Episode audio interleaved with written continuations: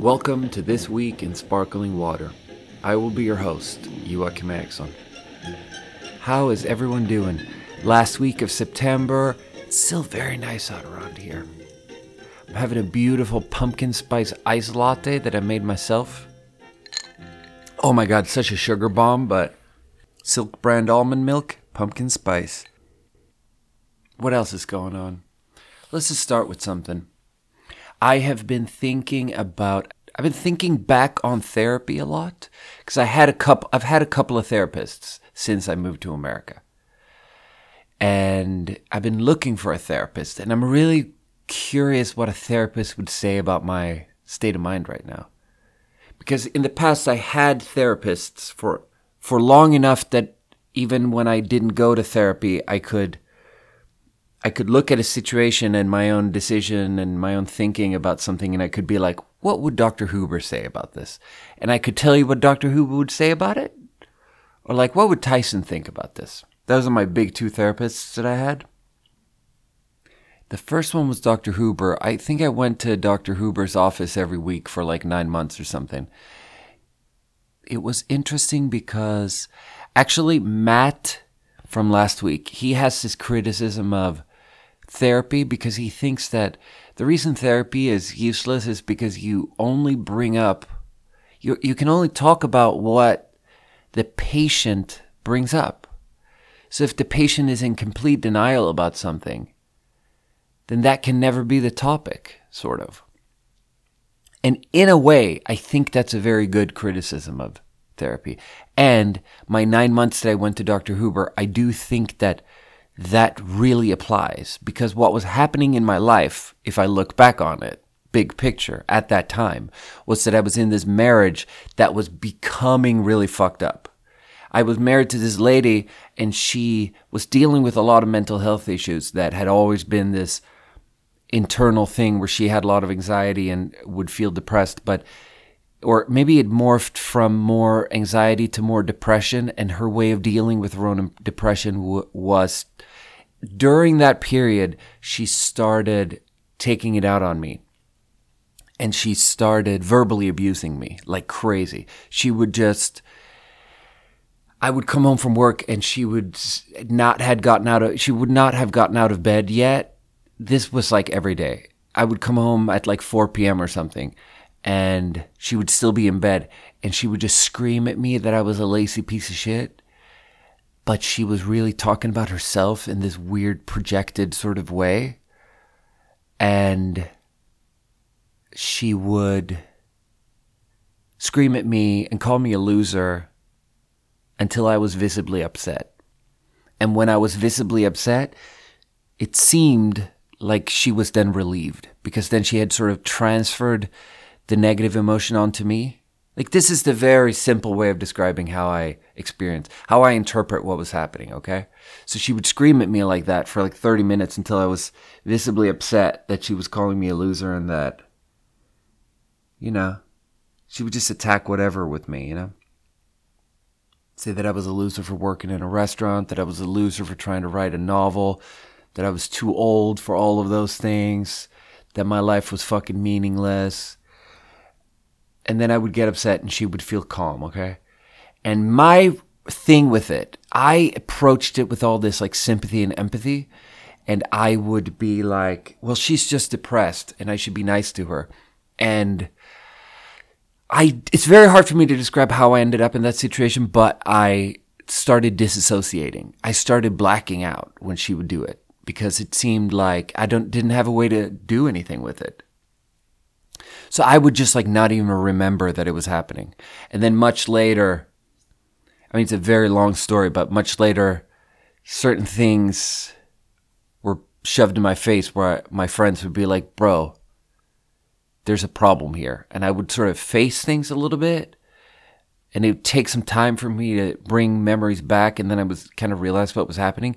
But it's a long story, but what I'm saying in this context here with Dr. Huber is that that never came up. I was going to therapy every week and this was happening. Like this was beginning to happen. And it never came up because I was just talking about like, oh, I'm trying to write this novel. I'm kind of struggling with being productive like this. And oh, I have this job and I go to this job and my boss is shitty to me like this. And I would just talk about work. And meanwhile, there was this enormous elephant in the room that I never addressed. And that Dr. Huber had no way of magically knowing that the elephant was there. So we never talked about my marriage. and my marriage wasn't good. So funny. Oh man, this iced coffee is really hitting the spot. So the thing Dr. Huber was t- would talk about though was um, he would always say that I wasn't in touch with my anger. That's what he thought my problem was. And I thought that was so interesting because be, until he said that to me, I'd never really understood that anger can be a good thing. I just always had this sort of blanket understanding of anger as a negative thing that anger is something you should not feel. It's bad to feel angry. I would describe things, situations at the restaurant where I was working, where I was mistreated. And then I would describe how that gave me a lot of anxiety. And then he would be like, but you should be angry. And he'd be surprised that I wasn't angry. And then I'd be like, oh, maybe you're right. Maybe I should be angry about it. Like, it'd be things like, when I start when I was working at Blue Star at the time, this like shitty diner, and um, we'd had these situations where like the owner slash general manager, she was the owner, she would hire people and she would leave. We would have situations like she would hire a bartender and the bartender would be a drug addict, and the bar like I remember there were many instances of this, but I remember this one specific one. Oh, I'm just gonna go for it here. Her name was Danielle. God. and she would walk around with this pencil case, and we were never sure what her drug was, but it was some sort of mix, probably. And the pencil case had drugs in it, probably. And she would go to the bathroom with her pencil case, and she'd come back and she would be fucked up.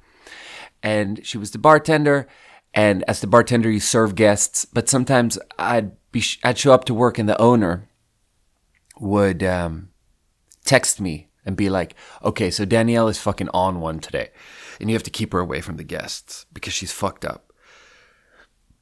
And I'm not being paid for this, you know, like I'm the busser. I get paid worse than anyone in there. But she looked at me and knew that I was a grown up and that I could keep the hair on the animal, you know? I could keep the wheels on the bus. So she'd text me, be like, keep the wheels on the bus, bro. And I would do it. I would do it. And I would multitask and manage the whole situation and I would make sure the drinks were made, even though the bartender was fucked up. And the, the owner of the restaurant cared about the restaurant a lot less than I did. And she took advantage of that. And she would go- do things like it would be a Friday night in the middle of a busy service, and she'd show up on the way to the airport because she was always going on vacation. she would take these five week vacations all the time she'd show up on the way to the airport and just like spitefully fire someone that she hated because she'd heard that they were talking shit about her. She would just fire them for talking shit about her on the spot in the middle of dinner service, and they would cry and leave. And then I'd be, I, there were situations where like the server would be fired after having taken an order from a table before putting the order in you know? So the order only exists on a piece of paper in the pocket of that server. And the server gets fired so in the middle of everything that the server just leaves and the order is lost. So I have to go back up to all these tables and be like, okay, so I know your server was just over here and they took your order and everything, but that server was fired and we don't know what you ordered. so I have to, I have to take your order again. Can we do that? Shit like that. And the owner just, she did not care. She did not care. And I would describe these situations and how anxious it made me.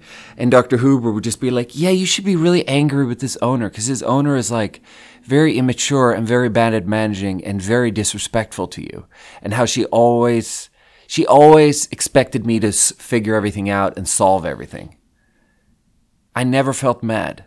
I just felt anxious and I just stayed up all night and I just felt bad about myself and I just, it just came out as anxiety. And Dr. Huber was like, You're not connected with your anger. And then I would take that, which, which is what he said, and I would just sit there and I would think about the bad things people did to me, and I would try to feel anger, and I would feel, I would feel nothing. Like there was nothing there. It was just like this. I don't know.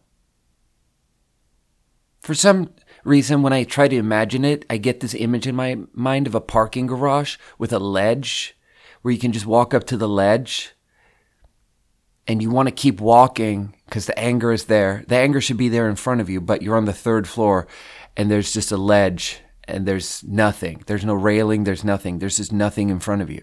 And you can't step off into the nothingness because then you'll fall three stories down and crack your head open on the pavement. Like there's nothing in front of you. I don't know, that's not a very descriptive image, but that's that's how I feel. Like that's what I see in my mind when I try to think about it. But after working on it for weeks and stuff, working on it in the sense of trying to think about people mistreating me and try to think about how that didn't make me angry. I had small breakthroughs where I would, I would get myself to feel angry. And the anger would come way, way, way later. It would be like the next day I'm thinking about it and I'm drawing out a little bit of anger. And then the first time I remember this is, I, I mean, I'm talking about this is the first time in my life that I actually felt angry in real time. Was at Blue Star where there was this one breakfast service. The owner is not there, she's on vacation. We had a restaurant full of people. Like, imagine 150 people and they're all waiting for breakfast and it was like omelets, scrambles with all these super specific combinations of ingredients. Because we had like a menu with 25 omelets, but people would modify them and be like, I want this one, but no feta. And the next guy, I want this one with bean sprouts, and this one without this, and this one with avocado on it, and this one with no cilantro, and this one with extra salsa. You know? And every single ticket has seven modifications. Every plate has different kinds of toast on it every side is different, just like super complicated, specific modified plates. And there's 150 people, and everyone wants a unique plate of food. Okay? And then there's five line cooks, and they're just pumping out these French toast, French toast, omelette, omelette, omelette, scrambled eggs, scrambled eggs, scrambled eggs. And the window, which is where the food comes out, would just fill up with like 45 plates at the same time. And when the when you have a layer of plates and then they just keep making omelets and we're not taking we're not getting the plates out of there quick enough, they just sort of put the next plate on top of the plate. And they would just stack them on top of there so that the bottom of each plate was just covered in sour cream from having been stacked on top of an omelet. You know? And then sometimes it would just be plates stacked like 3 or 4 high. oh dude, it was such chaos. And then anyone who has worked in a real restaurant will tell you that in that situation, what you need is the person called, it's, it's called being an expo. It's the expediter. The job of the expediter is to organize that and to look at those 40 plates, that window full of 40 plates and a rail full of like 50 printed tickets with orders on them and or organize it all. And I remember this one time when we got in one of these situations. Now, look, we got in the that situation that I'm describing was every Saturday and Sunday brunch, every single time. But there was one time when we get in this situation and we had this uh, kitchen manager line cook. His name is Luis, but everyone called him Oaxaco because he was from the state of Mexico. He was from this Mexican state, uh, Oaxaca, in the south with the fun spelling. It's spelled like O A X A C O or something. Now, Oaxaco with the O at the end is, is a man from Oaxaca, right? And he's the kitchen manager, and he just stands there and he's a big stoner. And he is a good line cook.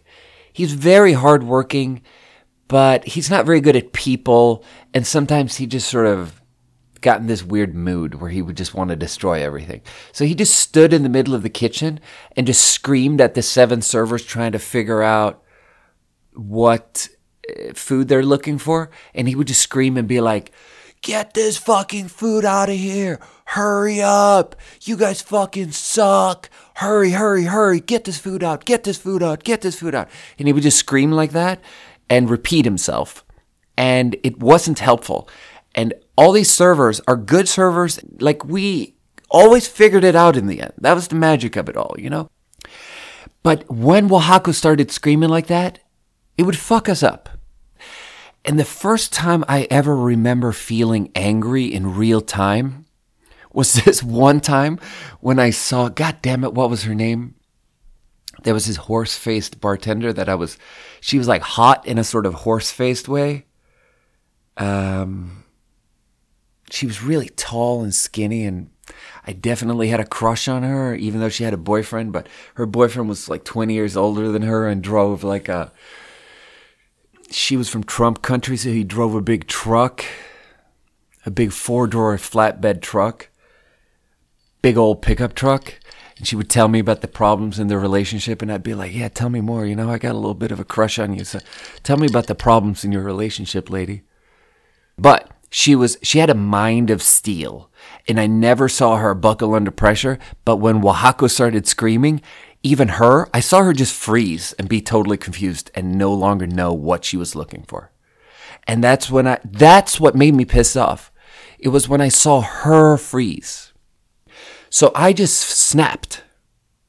And i started cussing him out I'm just like, you fucking suck. Shut the fuck up. We can't do our jobs when you and all everything I said was actually fairly logical. And it actually kind of made sense. And it was actually sort of like things that I to this day will sign, sign off on, sort of.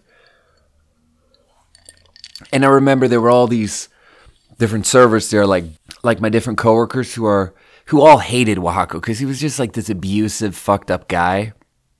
And there were lots of fucked up things about him. Like, there was this one story of how he like beat the shit out of his wife and the cops showed up and took him to jail and he was in jail for a while and he couldn't afford bail. So for several days at the restaurant, the phone would just be ringing every hour and it would be like this robocall from King County Jail in Lynnwood or something it would be like a collect call from jail from him because he was trying to call the restaurant and ask if the owner would post bail for him. So everyone hated him. And then I had this moment where, for the first time in my life, I feel angry in real time and I'm yelling at him. And it felt good and it was like adrenaline and it felt justified. And he first wasn't, he was just taken aback by someone yelling back and it took him a moment to regroup and then he starts yelling back at me. And this sort of the thing about it that felt high stakes was that we had a restaurant full of people and they're all sitting there waiting for their food and they could all hear us. And that's the part of it that felt a little bit like afterwards someone could tell the owner and describe it in a way that wasn't um, beneficial to me and i might get fired because if you're cursing and screaming and making a huge scene like that in front of 150 guests, like, it's not good, you know? Like, you might get in trouble. And in my defense, it was like he started screaming. Like, he was screaming at the top of his lungs for us to get this fucking food out of the way and that we sucked and everything. And it's like, I was really just matching his energy. But. But I screamed at him, and after that, we were sworn enemies. But all the servers afterwards would come up to me and be like, wow, that was very nice that you did that. Like, that's exactly how I felt. Because he did shut the fuck up after that, and it really helped. And then we got the food out of the window and we kind of got it going. But he really, really hated me after that. He hated me. That was kind of the beginning of the end for me over there because he was the kitchen manager, and it's hard when you're sworn enemies with the kitchen manager. I tell you, it doesn't really work. And, um, the owner was very anti marijuana. She hated weed, which was a little bit surprising because she kept hiring all these drug addicts for front of house, and back of house was a kitchen full of people where everyone smoked weed on the clock, every single one of them. And there was uh, especially a moment I remember where I was finishing up and I was I was done for the day and it was like 3 p.m. or something and and I had an omelet after work and I sat there and I maybe had like a, one mimosa and then I uh, was going to go home and I and exited out the back and I passed the dumpsters and I saw him standing behind the dumpster with this like little glass pipe smoking weed. And because I caught him smoking weed on the property on the clock while he had six more hours six more hours of work, he got super threatening with me and he got really fucking weird and he was like I mean, he this is a this is a guy who called the restaurant from jail about 50 times. So you know, like the idea that he wouldn't stab me. I mean, I felt like he might stab me, okay? That's that's how he wasn't going to stab me, but that's how I felt, okay? So, I pass him there and he's behind the dumpster and he's smoking weed and he I felt like he was going to stab me and he was like, "You have to smoke this now because otherwise you're going to tell on me." That's what he said. He's like, You have to smoke this. Because then I know you're not going to tell her that it, you caught me smoking weed at work. So I smoked it, you know, under the threat of violence. I, I hit Oaxaco's pipe, and it wasn't a peace pipe. Whatever the opposite of a peace pipe is, you know? That's what that was. And then I. Uh, I left and I sat on the bus and I was all stoned and I was like, this sucks. I don't want to be stoned right now. This sucks.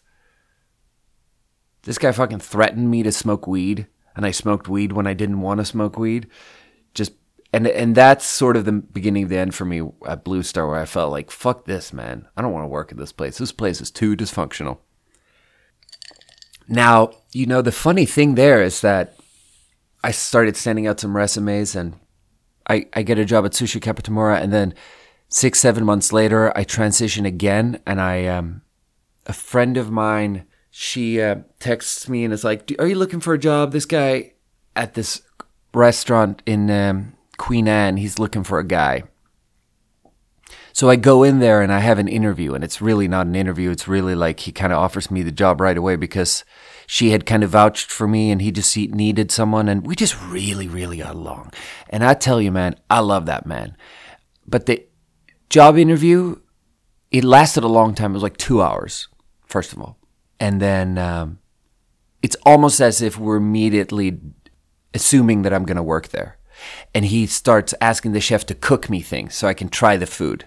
Because like when you're a server and you start somewhere, it's important to try all the food and stuff. So he cooks me all these different dishes. The whole table fills up with food, and I'm trying everything, and it's it's really good actually. But then, in the middle of this two-hour interview, 90 minutes in, he's like, Oh, yeah, you used to work at Blue Star. You know, one guy that I had in here that was from Blue Star was Oaxaco. And he starts telling me how Oaxaco worked there and how Oaxaco is a great guy. And as an owner, I understand why you think Oaxaco is a great guy because Oaxaco will work 80 hours a week for your restaurant and he'll bleed for your restaurant. And Paul kept being like, Isn't he just such a good guy? Like, wasn't he just so great to work with? Oaxaco, his food was so good and and he just worked so hard. Like, isn't he just such an all around great guy? like, didn't you just love working with him? And then all I could say about it was, yeah, he's a great worker, and we did butt heads a little bit. I remember that's the terminology I used. I was like, you know, me and Oaxaca, we did butt heads a little bit. We didn't really get along, but we're both good workers, you know? And, uh, yeah, part of me was always feeling like, oh, Jesus, I hope that guy doesn't come in because I hope he doesn't come into the restaurant when I'm there I hope we don't have to have a showdown in front of this, in front of Paul, who I now really like. And honestly, I hope he never talks to Oaxaco and mentions me because it might not be good, you know? It might not be good, but um, that's just a little. Uh, the small world of middle, middling, uh, muddling uh, Seattle restaurants. You know, the thing that really made me feel good about myself about my whole Blue Star saga was that I decided to quit. I text the boss, the owner of Blue Star, and I tell her I'm going to quit. I tell her starting February 4th, I won't be available anymore. That'll be my last day. This the next morning she texted everyone who worked there and was like, starting February 4th, we won't be open for dinner service anymore. We'll just do lunch. we'll close every day at 3 p.m. And there are many ways to interpret that. You know, there were many things going on at the same time. The sales were going down. Maybe she wasn't making money for the evening shifts, all this stuff, you know? But my interpretation of it for me to make myself feel better, to make myself feel important, to make myself feel valued, to make myself feel loved by the universe is that really what happened there is that I held that place together. And I was there for like two and a half years, three years. And when I told her I, I couldn't work there anymore, she gave up on it because I was the glue. And you know, there's like a dark side to that where when I say I'm quitting and she says, okay, fuck it, we're closing up shop, I felt vindicated. But immediately the next feeling is like, wow, that does mean that 40% of everyone is fired. Because when you're not doing dinner shifts anymore, everyone who's dinner only gets fired. And everyone who's a mix gets half of their hours cut. And it was, I mean, it was a negative thing. You know, it was the end of an era. What was I saying? Oh, yeah, I was talking about anger and therapy and stuff. Yeah. I don't know.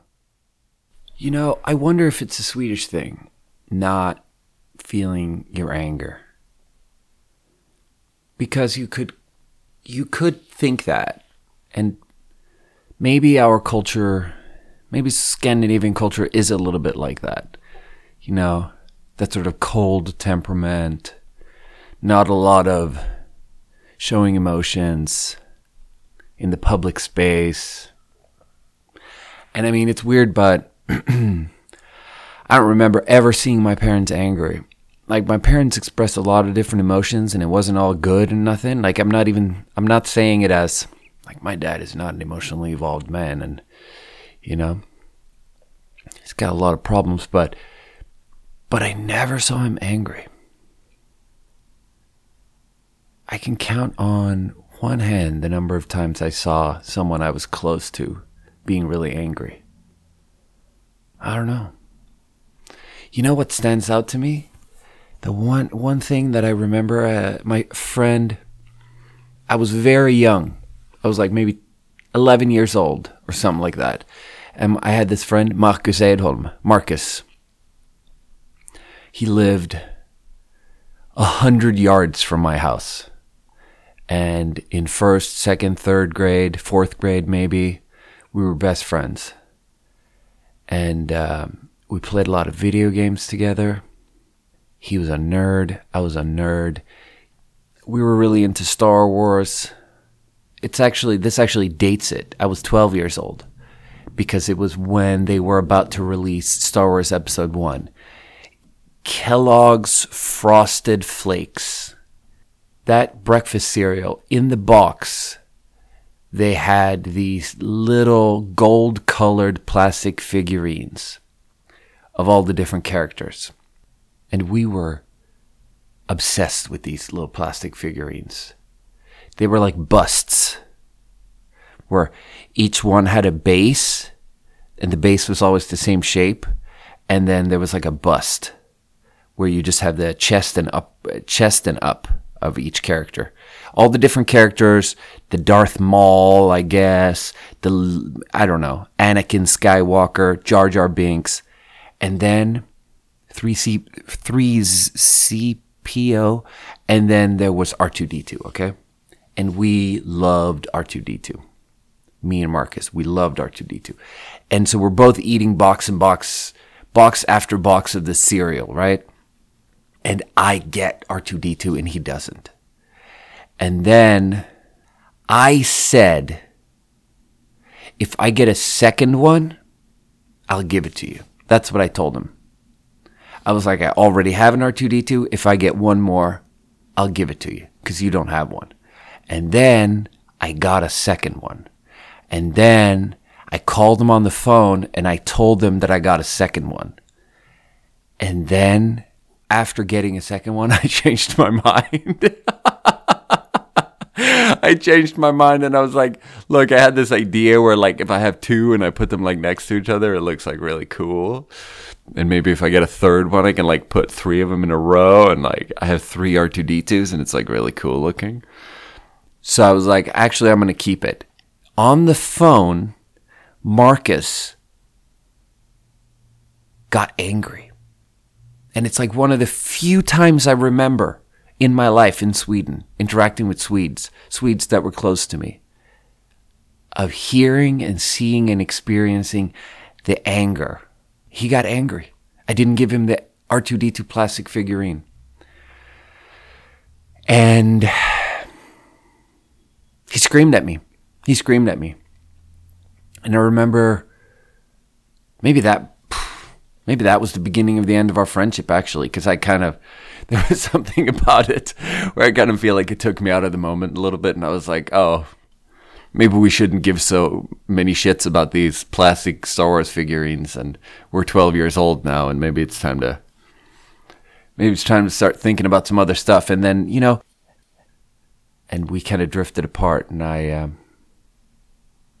I don't want to make it sound like I matured into something better because period of my life that followed the nerd phase is a pretty self-destructive phase of being a um, angsty teenager and uh, i really feel like if you're going to be an angsty teenager you might as well just stay being a nerd you know but regardless i went on to a different phase and we kind of drifted apart but um, yeah he got really angry with me one time one time I mean that why I've been thinking about the anger thing is because now I have been drawing out my anger for several years and I have gotten to the point where my anger is accessible to me. Anger is available to me. And now I frequently become become angry in real time. And I think that it's possible that that's the healthiest way to live your life to have the emotions flow through you when they should be felt. And it's very interesting because it's not a very Swedish way of living life. But I'm, and I, I frequently feel bad and I feel like I've ruined things and I've burned bridges. And then I have people react not the way I think they're going to react. Like I have this coworker at Bob R. Sam, and sometimes I get pissed off at him because he will be working there in the morning and and at the end of his morning shift he's supposed to set every put everything back together and restock everything and have me show I show up for the dinner shift and I'm supposed to have what I need to do my job. And then sometimes he just fucking bounces. And then I yell at him. I freaking yeah, I get so angry with him and I yell at him and I call him a piece of shit and I say blah blah blah blah blah blah blah. And he's from Venezuela and he's got this hot South American blood. And he gets so mad at me back and he yells at me and he yells at me and he yells at me. But then we're good. Because then he does his job and then we joke around about it a little bit later and then we're cool. And and he can and I can be like, "Look, I get where you're coming from." And he can be like, "Look, I'm sorry I didn't really do my job there." And we both sort of acknowledge each other's perspective and we and it was okay that we were that I was angry in real time and I don't have to. And it for some reason, the way he sees it, it's it's a healthy thing where we flowed through the anger when the anger should be felt. It's like you didn't fucking restock glasses for Vietnamese iced coffees. The barista station looks like shit. and I get so mad. I get so angry. I'm like, Sam, you just want to go party. Do your job. Tired of doing your job for you. But um, it there's definitely also this other thing that's a little bit analogous to AA. Like um, in AA, they had this concept of emotional maturity and how uh, if you start drinking when you're 13 years old and you then you drink for 30 years straight and you quit drinking when you're 43, the idea is that emotionally, developmentally, wisdom wise, you're 13 again because all those years of belligerent drinking, they don't really count. You didn't really mature during that period. So you're kind of emotionally stunted. So then your body is 43 years old. It might even look a little bit older than that because you've been hitting it pretty hard. But in your mind and in your emotional maturity, you are 13. That's like sort of a concept that people play around with and that that feels true to some people. The point is that the anger thing, I think that there's an analogous thing with how I felt angry for the first time two and a half years ago. I felt angry in real time. Real time is really the, uh, the thing I have to throw in here because even before that, there would be things where I would suddenly, resentment would build up and I would get anxious. And way months after the fact, I would lay awake at 3 a.m., not being able to sleep, and be furious. And it would be a very unhealthy way to feel feelings. But feeling angry in real time something that I didn't achieve until two and a half years ago when I was like 30 years old. So, in a way, in terms of being, in terms of maturity, and in terms of how to handle anger, how with age we learn how to handle anger, I'm like a toddler, you know? I don't have a lot of experience with it. And that makes me kind of South American sometimes. Sometimes I got that. Sometimes I got that Italian Italian temperament these days, you know. But um, but that sometimes that's nice and pure, you know. There's definitely something unhealthy in the Swedish way of um, just being a robot. All right, well, I'm out of coffee, so it sounds like we need to go to the water.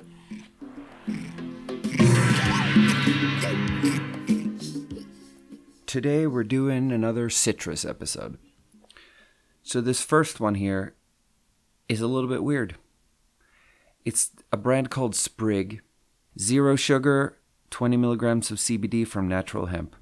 The flavor is just called citrus. It just says citrus flavored. And here's the weird thing the can is pink. Pink is a surprising choice. We're going to try it out. Pretty much no smell. Yeah, grapefruit. Smells a little bit like grapefruit, which is a very good smell. Okay, that's way too sweet for my liking. It actually tastes a lot like Sprite in every way. Very lime, very sweet, like Diet Sprite. If you poured this and Diet Sprite in two cups, maybe I couldn't, in a blind tasting, maybe I couldn't identify which one is which. Because I like Sprite and, and um, regular Sprite I could identify compared to whatever. I could identify Sprite. But Diet Sprite is like Sprite that tastes a little bit off, and that's what this is. This tastes like Sprite, which is a little bit off. Zero sugar, no artificial sweeteners. Isn't stevia an artificial sweetener? So just because stevia is a plant matter, it's not called artificial? It doesn't. I'm really missing the. Uh, CBD flavor because some of these really have that sort of hemp flavor. You can tell that the CBD is from a hemp oil. That sort of earthy music festival, uh, in a in a car kind of background uh, flavor going on. I'm going to be honest and I'm going to give that a 5 out of 10. It's not that good. Next one. California Beverages Daytrip. The brand is called Daytrip, which is a very nice name. Very nice brand name for a CBD water. You got a double entendre going. CBD infused sparkling water, tangerine. Five calories, 10 milligrams of CBD, naturally flavored. Looking at this, I got some high expectations. It's a very nice looking can. Enjoy spontaneously. That's nice. Everything about that is nice wearedaytrip.com. Um, all right, let's enjoy this spontaneously. Let's enjoy this formally. No smell slash 5% t- uh, tangerine smell, just very real. Jesus.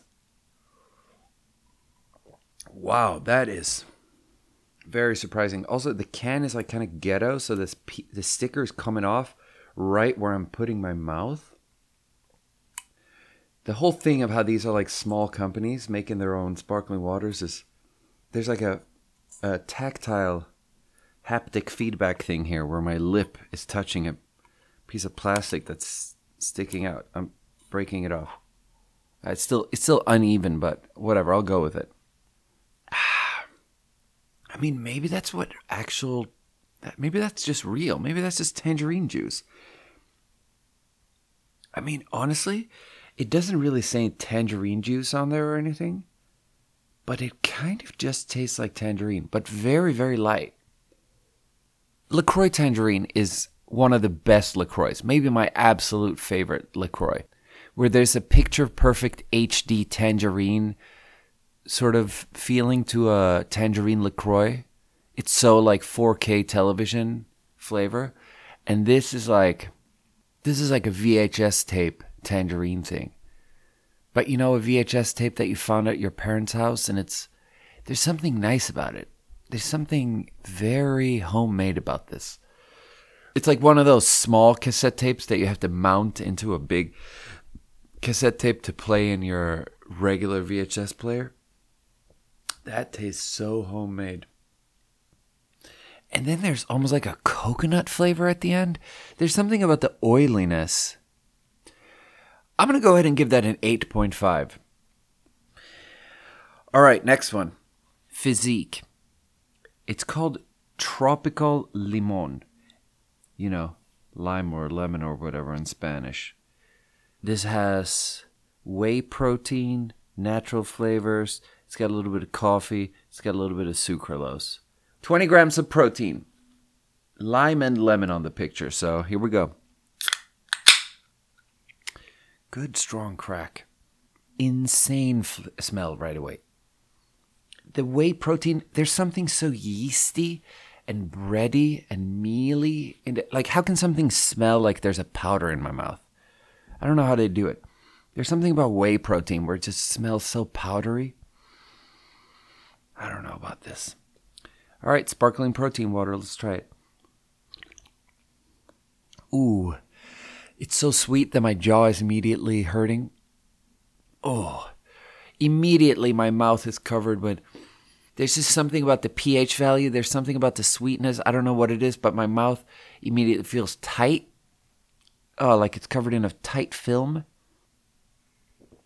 Ah. So some people like this, eh? Yeah. I mean, it tastes like Sprite where you've dialed up the sweetness and you've dialed up the citrus and you've added mealy, mealy whey protein that isn't even, I mean, it, there's something about whey protein where it doesn't even mix in properly. It's not good. I'm sorry, but I have to give that a three. That's awful. Fizzique Tropical Limon, three out of 10.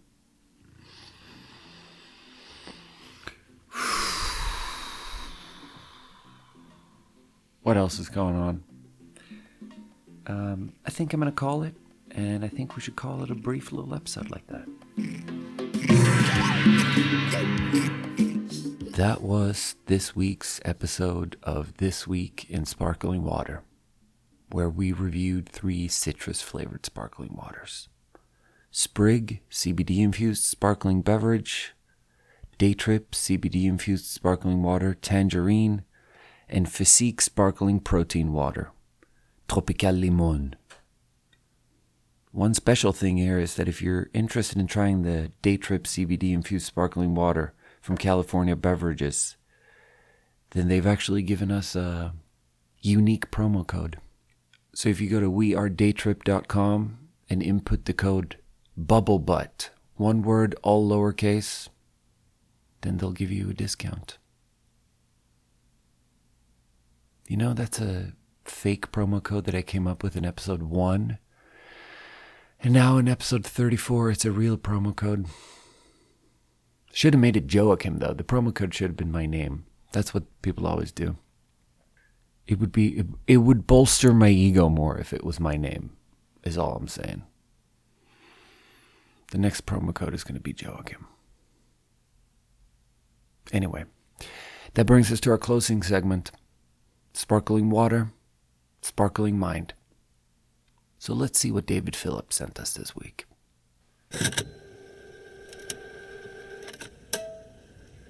There are three animals living in the forest a fox, a rabbit, and a monkey.